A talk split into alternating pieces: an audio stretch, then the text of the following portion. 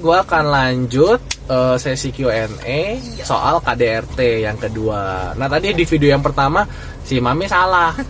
Soalnya gue baca, gue baca ada ada beberapa pertanyaan. Gue pikir udah tiga, ternyata tadi baru dua. Dia, jadi kita lanjut di sesi yang kedua. Oke, okay, lanjut. Lanjut, pertanyaan, pertanyaan ke ketiga. ketiga. Kalau suami udah KDRT harus gimana langkah awal? Diem aja, pasrah bertahan demi anak atau apa? Nah, ini menarik Nah. nih. Ini menarik nih, gue jelasin ya. Langkah awal tuh gimana? Gue gua gua gua eh, kasih tahu yang kalian biasa lakukan dulu ya. Biasa istri itu bercabang dua nih. Ini yang gede ini dua nih biasanya nih tindakannya nih. Satu pasrah, dua bales. Ikutan bales. Kabur? suami entah, jarang jarang yang kabur jarang. Satu pasrah dua bales. Dua bales biasanya main gebuk-gebukan. Biasanya si suami tampar si istri cakar cubit tonjok segala macam. Ini biasanya gini ke satu kenapa pasrah? Karena ada andil kayak ini ceweknya lemah gitu loh. Kalau ceweknya yang karakternya lemah dia akan pasrah beb. Kalau ceweknya yang karakternya kuat dia akan bales Ketiga, baru kabur. Yang kabur ini bisa dilakukan oleh karakter yang lemah tadi kalau sudah mencapai limit, udah "Mm, udah nggak kuat lagi deh, gue udah daripada gue mati, mendingan gue kabur. Baru dia pilih opsi yang kabur, beb. Tapi kalau karakternya itu yang ceweknya yang kuat, oke lah. Kalau misalnya begini terus sudahlah, mendingan cerai aja. Dia langsung kabur, minggat. Nah jadi andai kata gini loh, suami lu melakukan sebuah KDRT dalam tahap yang menurut gua ekstrim ya, yang udah mengancam jiwa si istri, mengancam jiwa si anak misalkan kayak gitu. Menurut gua gini, di dalam agama gua itu tuh ada sebuah pengajaran di mana sebagai manusia kita itu harus tulus, tulus seperti merpati. Tetapi kita harus cerdik seperti ular. Nah ini apa nih maksudnya nih gitu ya? Tulus seperti merpati, cerdik seperti ular. Nah jadi di dalam konteks kata-kata itu Cerdik seperti ular. Nah ular ini cerdiknya tuh cerdik gimana? Apakah cerdiknya cerdik licik gitu loh? Apa jadi nipu orang, jahatin orang? Enggak guys, nggak kayak gitu. Jadi kayak ular itu di dalam agama gua Ini tuh terkenal dengan cerdik itu menghindari bahaya. Jadi kalau ada musuh dia tuh pinter buat kabur tuh buat buat buat nyelip nyelip set set set set, set. Di dalam agama kamu apa emang ular karakteristiknya begitu? iya kan kita ngomong di dalam agama Oh. kita aja nanti kalau di dalam agama yang agama lain ajarannya berbeda ntar gua sesat lagi kan Oh, jadi ya kita ngomong di agama kita aja oke guys jadi jadi nggak ada yang tersinggung gitu ntar gua menista agama kan repot gua gitu kan. Jadi Nggak, aku pikir masa itu ular emang karakteristiknya ya memang begitu. enggak juga. Kalau ular kobra mah dia ini kan. Kalau ular piton ntar ceritanya beda lagi gitu loh. Aku nggak pernah nggak pernah pelajarin ular. Jadi gua gue pelajarinnya semut. Jadi jadi gini. Ular itu itu binatang yang cerdik. Cerdiknya itu adalah dia pandai untuk menghindari kalau ada bahaya menghindari kalau ada masalah. Jadi gini loh kalau sampai suami lu itu berniat untuk membunuh lu mengancam jiwa lu sampai bener-bener kayak dipukulin udah wah udah udah ancur-ancuran habis-habisan menurut gua lu kabur. Lu kabur. Nggak apa-apa. Jangan maksud jangan. Tapi kan kok nggak boleh pisang ranjang. Tapi kan kok nggak boleh. Bego lu kabur. Kalau lu sampai kalau lu sampai mau dibunuh Yang tadi. kabur itu jangan pasrah aja. Aduh kok hari ini gue diapain lagi ya? Kok kemarin panci udah melayang hari ini kompor besok kulkas. please lah kabur bawa anak-anak lu selamatkan diri lu dulu. Lu mau nginep di hotel kayak lu mau eh, ke rumah orang tua lu dulu. Ya itu terserah lu. Yang pasti kalau mengancam jiwa lu kabur.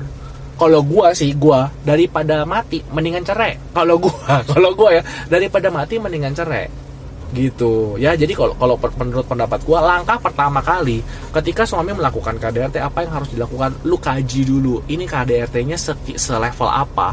Maksudnya kalau misalkan contoh ya biasa KDRT itu disebabin nggak cuman karena si suami memang suka mukul nggak cuman karena itu tetapi biasanya ada ada pemicunya. Biasa nah ini kalian juga harus mengakui. Biasanya si suami yang sampai bisa main tangan itu kalau istrinya itu juga mulutnya itu nggak bisa dijaga. Biasanya tuh jadi eh, nyolot gitu. Kalau misalnya dari sinetron ya apa? Kamu mau tampar aku? Tampar tampar. Kayak gitu loh. Ini geplak sama lakinya gitu kan. Nah menurut gua abis digeplak langsung gitu. Ya itu lebaynya begitu gitu kan. Kamu berani tampar aku? Itu ya lu minta digampar barusan gitu kan. Nah menurut gue gini jadi lu jadi istri itu jangan nantang. Maksud gua lu jangan nantang orang yang lagi emosinya tinggi lu tantang. Iya gampar lu mau gampar ya gampar. Mau pukul pukul mau bunuh bunuh beneran dibunuh kan nggak lucu gitu kan ceritanya. Nah nah menurut gua ketika suami lu itu sudah melakukan tindak kekerasan lu deteksi dulu di angka berapa nih? 1 sampai 10 nih gitu kan. Oh di angka 3 lu masih bisa bertahan ya bertahan.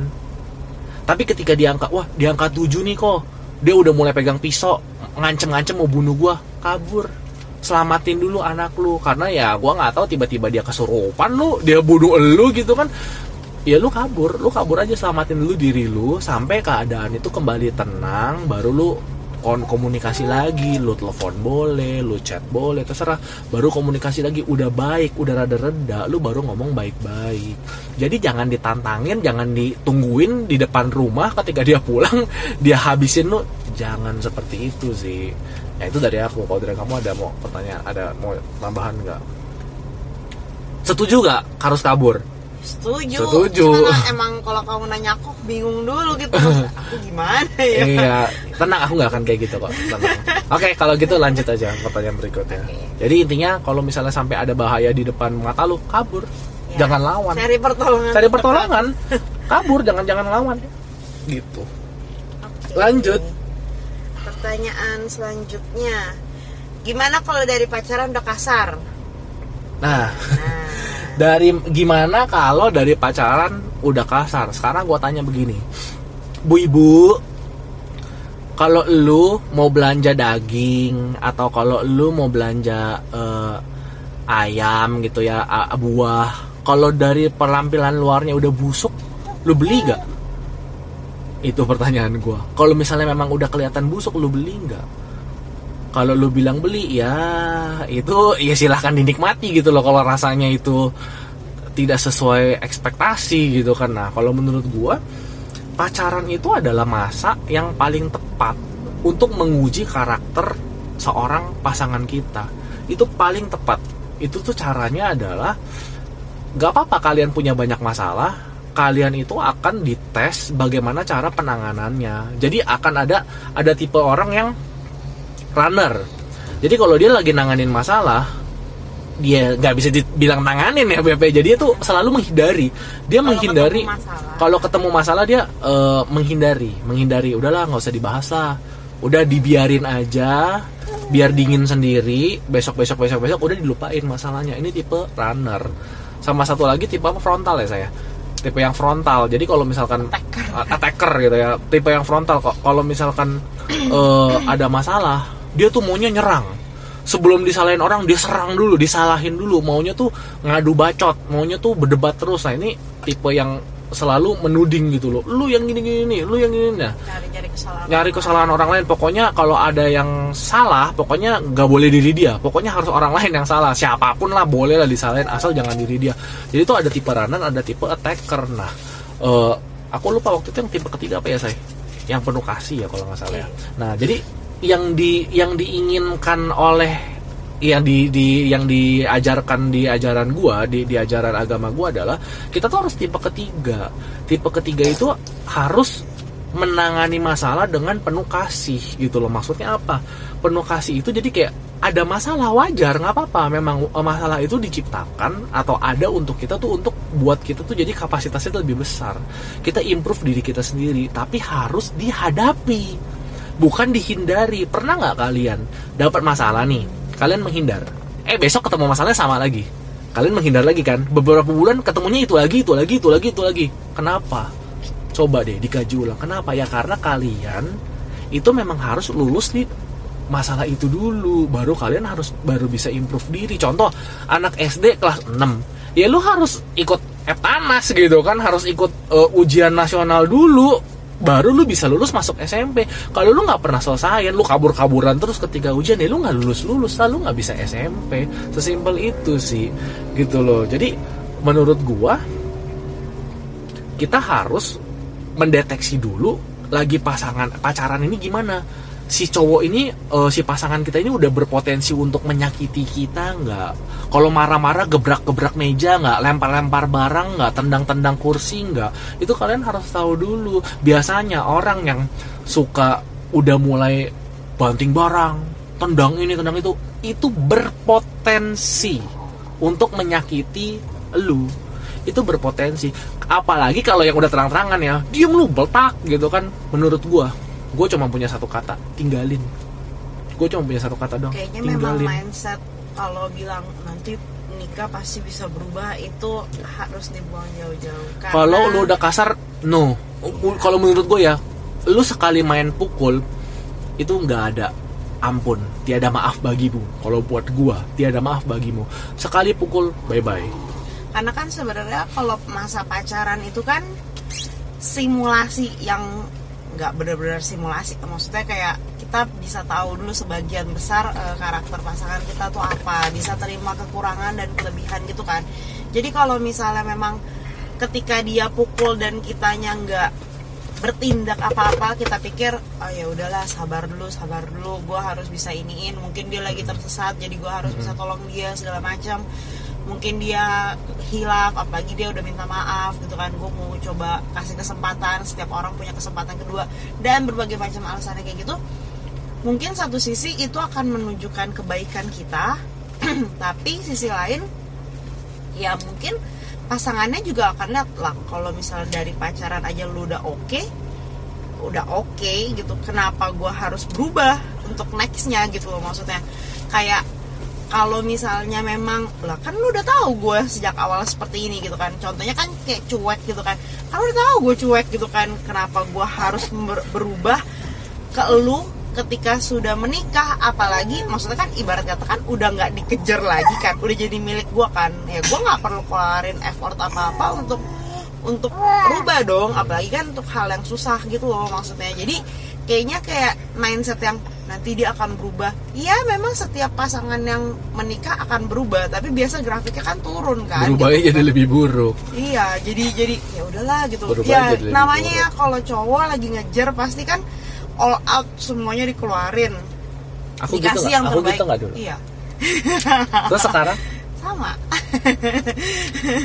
jadi maksudnya kayak memang dan itu normal dan itu justru wajar gitu. Dan Harus begitu harus justru. begitu. justru kalau Harus misalnya begitu. dari pas PDKT dia nggak ngeluarin semuanya dipertanyakan lu tuh sebenarnya berharga apa enggak di mata dia gitu karena setiap orang yang ngerasa pengen ngejar banget karena menurut gue dia ini banget makin ngejar pasti makin ketahuan seberharga apa kalau dia nggak penting ya sebenarnya boleh sih sama dia boleh sama orang lain nggak boleh ya itu pasti kan effortnya yang dikeluarkan kan nggak bakal boleh. ya nggak bakal sebesar. Kalau gue cinta mati banget sama dia dipepetin terus pokoknya dari- cuma dia pokoknya cuma iya, dia yang kayak gitu kan. Nah jadi itu sebenarnya wajar. Nah tapi kalau misalnya dia dari awal pacaran yang abis eh, nembak PDKT aja dia udah hebat banget tinggi banget gitu kan. Tiba-tiba pas pacaran langsung udah merosot gitu. Loh dia sebenarnya kan harus maintain kalau pas nanti eh, dia lamar kita masih mau terima apa enggak? Itu kan masih ada satu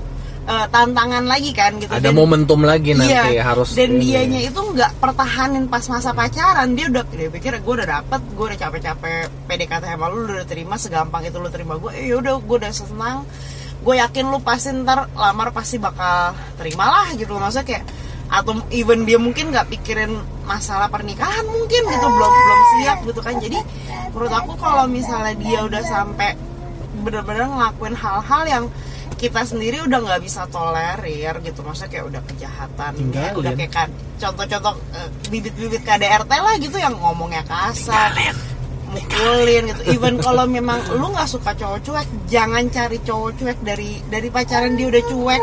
Nanti saya, saya. cuek cuek nanti saya ada poinnya sendiri saya nanti. iya yang kayak gitu tuh maksudnya jangan ditahan-tahan lagi gitu loh. Maksudnya itu dari pacaran harus harus diinin gitu sih. Aku bener-bener nekeninnya karena kadang ya aku tuh bingung gitu. Maksudnya pas baca DM si papi gitu kan ikut ikut ngebaca kok ya ampun yang curhat yang dia bilang abis gimana papi? Gua pikir nanti dia bakal berubah setelah menikah.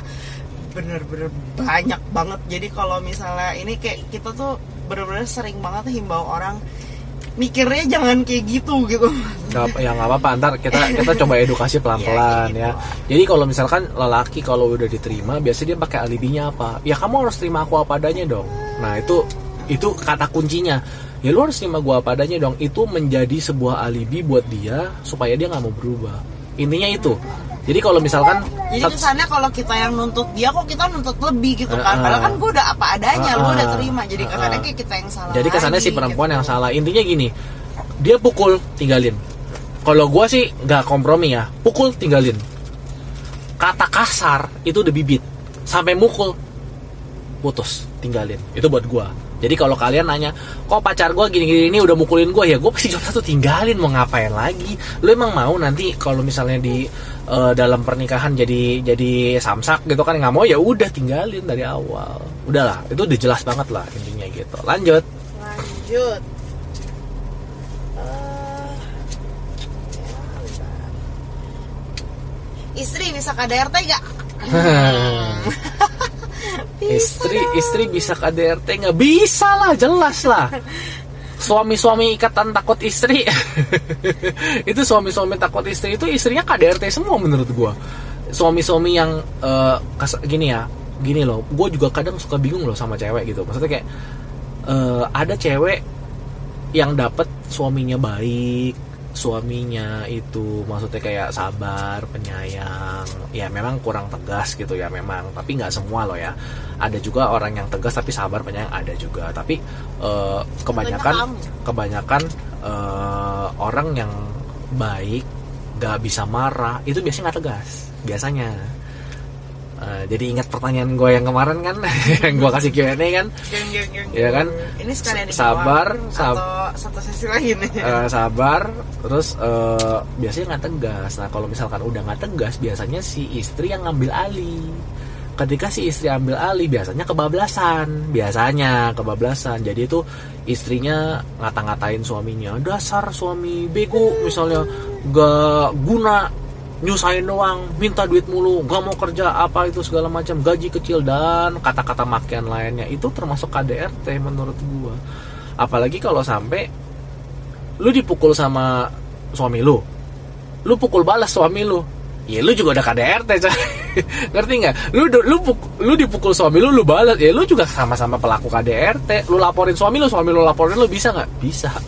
Bisa. Udah udah sama-sama KDRT gitu. Jadi ketika kalau bilangnya itu itu kan pertahanan diri apa? Nggak di mata hukum nggak ada yang kayak begitu gitu itu lu- ya lu pukul ya lu tetap tetap kena gitu loh misalnya kayak eh, kita mau mau ngebela diri gitu kan. Kita mau ngebela diri tapi kita malah jadi orang mau ngejahatin kita. Kita malah jadi kebunuh orang nggak sengaja. Kita tetap salah gitu loh kita tetap salah oke? Jadi istri itu bisa KDRT sama suami. Jelas jelas. Malah banyak kan ada beberapa lah eh, orang-orang yang DM aku beb. Ini istrinya ini kayak seolah-olah berkuasa sekali.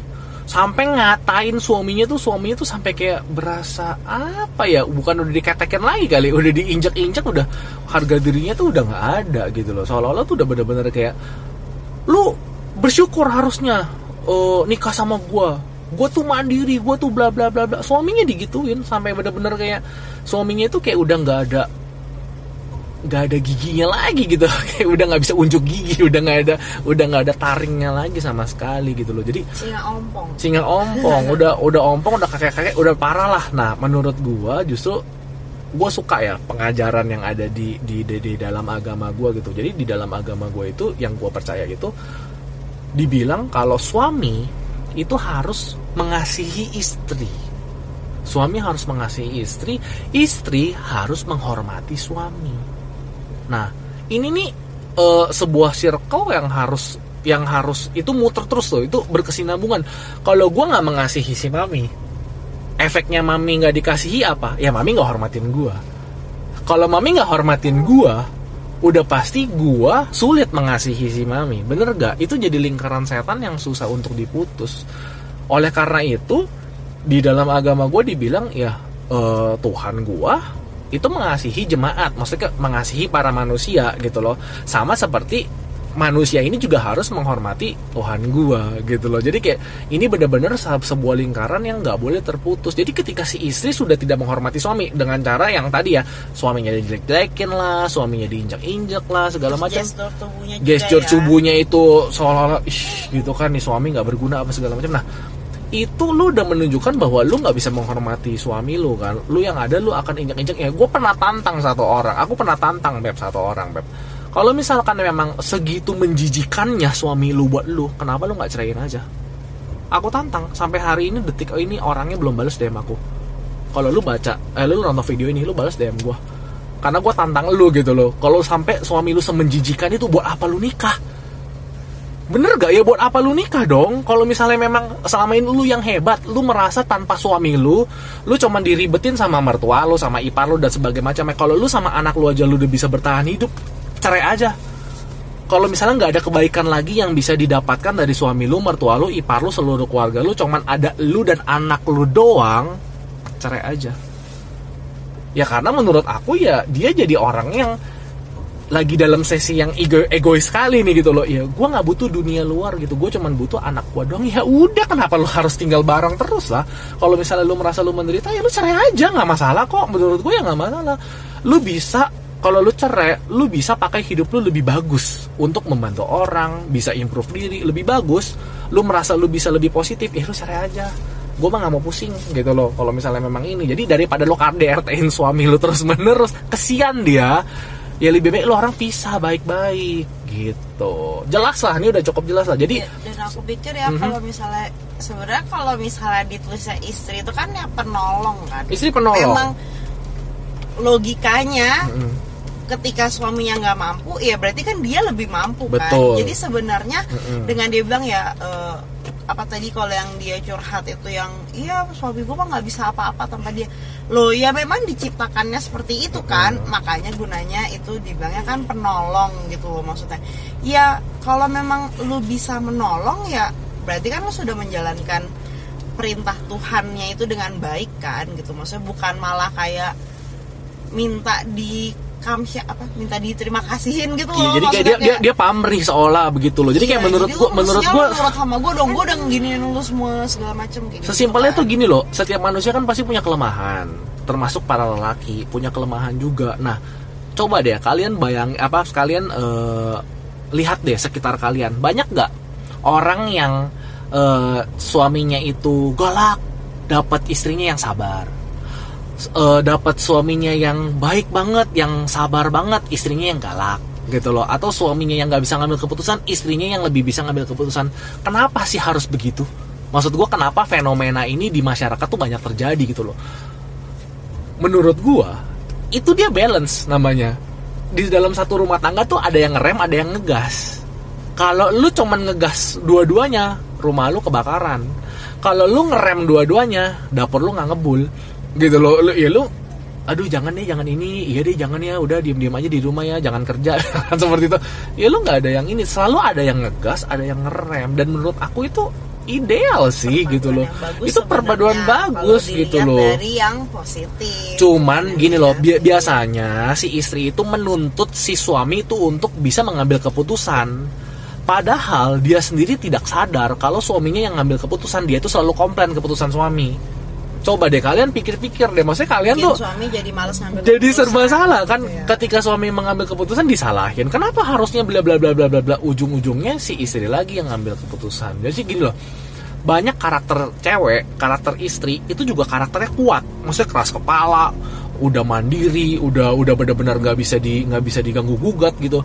Kalau kalian ketemu suami yang jauh lebih keras dari kalian kalian tuh hancur berkeping-keping loh maksudnya kayak kalian tuh benar-benar hancur berkeping-keping jadi kalau kalian dapat karakter suaminya itu yang lebih ngayomin lebih maksudnya lebih sabar lebih sabarlah beb sabar jangan marah-marah menurut gue itu justru perpaduan yang baik justru jangan kalian jadi hina-hina suami kalian kalau gak bisa ini nih nurut sama orang tuanya mulu nggak bisa ambil keputusan bla bla bla bla bla bla, bla segala macam nah menurut gue ketika lu menjelek-jelekan suami lu apalagi kalau lu jelek-jelekin suami lu itu di hadapan orang banyak ya di teman-teman lu di keluarga lu itu udah bentuk KDRT sih Iya, tadi aku baru mau nanya itu. itu udah bentuk KDRT sih ketika lu pasangan. ngegosipin pasangan lu suami lu gitu ya di depan orang-orang dan akhirnya orang-orang jadi menjelekkan suami lu lu itu udah termasuk KDRT sih gitu loh. Ya kalau kalian cerita sama gua berdua ya kalian secretnya pasti terkunci gitu loh. Karena kan kita nggak akan pernah sebut nama gitu kan. Kita kita akan kunci gitu loh sama sekali. Jadi kayak kisah kalian itu tersimpan sama kita sampai mati gitu loh. Kita nggak akan buka itu ke publik. Jadi kalian lebih aman gitu. Jadi kalau misalkan kalian mau cerita jangan cerita ke orang-orang terdekat. Yang kalau misalkan nanti kalian udah berdamai mereka masih ingat ceritanya masih bisa diceritain ulang digosipin. Jangan jangan kayak gitu. Itu berbahaya sekali gitu. Ya enough ada pertanyaan lagi? Bahas yang itu pertanyaan yang oh yang sesi Q&A ya? Ya udah. Satu sesi. satu sesi lah ini udah udah 25 menit. Oke sesi ini gue tutup. Eh, jadi pertanyaan-pertanyaannya kayaknya udah cukup jelas ya BPA semua jawabannya. Kita akan ketemu di sesi ketiga. God bless bye bye